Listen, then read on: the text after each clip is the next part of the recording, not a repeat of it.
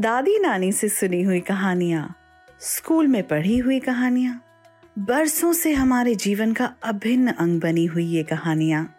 सुनिए folk tales Sochcast की प्रस्तुति। बचपन की पगडंडियों से जवानी के दौर से गुजर जीवन के अनुभव सजोती ये कहानियाँ।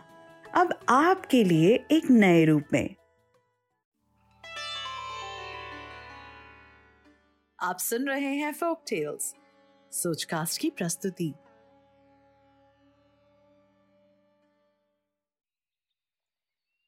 असम के एक गाँव में एक रूपवती कन्या रहती थी। उसका नाम तोराली था। गौर वर्ण और घने केशों वाली वह कन्या बहुत सुंदर नृत्य करती थी।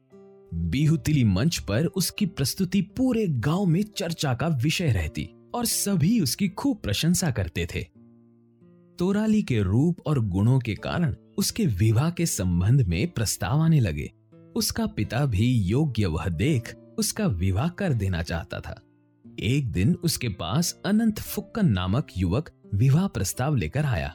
उसके पास धन धान्य की कोई कमी नहीं थी। तोराली के पिता ने उसका विवाह अनंत से कर दिया। तोराली विवाह उपरांत अनंत के घर चली गई। उनके कुछ वर्ष सुख से व्यतीत हुए। इस बीच तोराली ने पाँच पुत्रों को जन्म दिया। किंतु धीरे धीरे अनंत को व्यवसाय में घाटा होने लगा और उसे अपना व्यवसाय बंद करना पड़ा। अब वह मेहनत मजदूरी करके घर की रोजी रोटी कमा रहा था। किंतु एक दिन एक पेड़ उसके ऊपर गिर गया और इस दुर्घटना में उसकी आँखों की रोशनी चली गई। अनंत काम करने लायक नहीं रहा। तो तोराली बाहर जाकर काम करने लगी। वह लोगों के घरों में धान कूटती और किसी तरह अपने घर का गुजारा चलाती। तोराली को आशा थी कि उसके पाँचों पुत्र बड़े होकर गुणवान निकलेंगे और घर की ज़िम्मेदारी संभालेंगे। किंतु इसके विपरीत उसके सभी पुत्र आलसी निकले। तोराली भगवान से प्रार्थना करती कि उन्हें सद्बुद्धि दे और वे योग्य बने और उसके कष्टों का निवारण करे। किंतु उन्हें भोजन के अतिरिक्त घर की किसी चीज़ से कोई मतलब नहीं था। एक दिन तोराली ने मंदिर जाकर भगवान से प्रार्थना की कि उसे एक पुत्र और प्रदान करे, जो उसका सहारा बने। उसके कुछ दिनों बाद उसने एक सांप को जन्म दिया। सांप को देख तोराली रोने लगी। जन्म उपरांत ही सांप जंगल चला गया। तोराली के पाँचों बेटों के स्वभाव में कोई परिवर्तन नहीं आया। काम तो वे करते नहीं थे। अब माता पिता को हर समय ताना देते रहते। सांप को जन्म देने के कारण वे तोराली को नागिन कहने लगे थे। तोराली और अनंत बहुत दुखी थे और अक्सर अपने छठे पुत्र सांप को स्मरण किया करते थे। एक रात तोराली को स्वप्न में अपना पुत्र सांप दिखाई दिया। वह अपनी माँ से बोला, माँ, मैं तेरा दुख हरने प्रतिदिन तेरे पास आऊँगा। तुम मेरी पूंछ का एक इंच काट लेना। वह सोने का हो जाएगा। उसे बेचकर तुम धन की व्यवस्था कर लेना। तोराली बोली, किंतु पुत्र, इससे तुम्हें कष्ट होगा। सांप ने आश्वासन दिया, नहीं माँ, मुझे कोई कष्ट न होगा। तुम निश्चिंत होकर मेरी पूंछ काट देना। सात रातों तक तोराली यह स्वप्न देखती रही।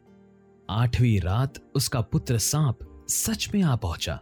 तोराली ने डरते डरते चाकू निकाला और उसकी पूंछ का एक इंच टुकड़ा काट लिया। पूंछ कटते ही सोने की बन गई।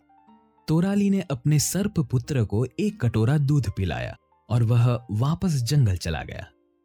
अगले दिन तोराली ने वह सोना बेचकर धन जुटाया और घर के आवश्यक सामान ले आई। शाम को अपने पुत्रों की भोजन की थाल में उसने पीठा और लड्डू रखा। तो उनकी आँखों में चमक आ गई। पूछने लगे, इसके लिए पैसे कहाँ से लाए? तोराली ने झूठ बोल दिया कि वह अपने मायके से पैसे लेकर आई है। उसके बाद सांप आता रहा और तोराली उसकी एक इंच पूंछ काटती रही। अब उनके घर का खर्च अच्छी तरह चलने लगा। खाने पीने की कोई कमी न थी। यह देख उसके पाँचों पुत्रों को संदेह होने लगा। एक दिन उन्होंने बहुत ज़ोर डाला। तो तोराली को धन प्राप्ति का स्रोत बताना ही पड़ा। यह सुन उसके पुत्रों में लोभ जाग गया। वे धनवान होने का स्वप्न देखने लगे। वे अपनी माँ से बोले, तुम्हें उसकी पूछ से ज़्यादा हिस्सा काटना चाहिए। अधिक सोना मिलेगा तो हम धनवान हो जाएँगे। तोराली ने मना किया।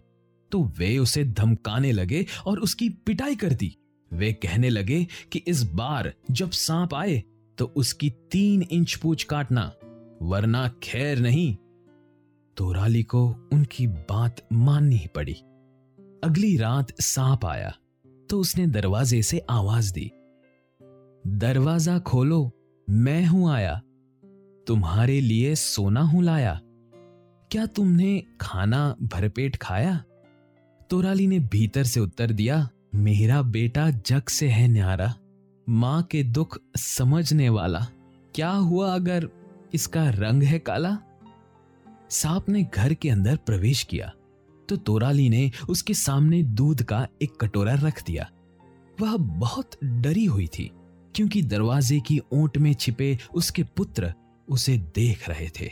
इसीलिए उनके कहे अनुसार उसने सांप की तीन इंच पूंछ काट ली। पूंछ कटते ही उसकी पूंछ से रक्त की धार बह निकली।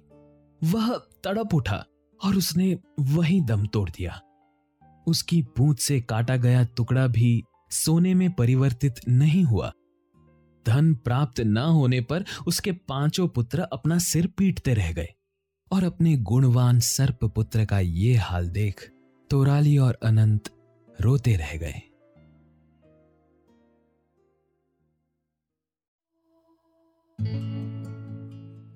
सुनिए हर हफ़्ते एक नई फोक टेल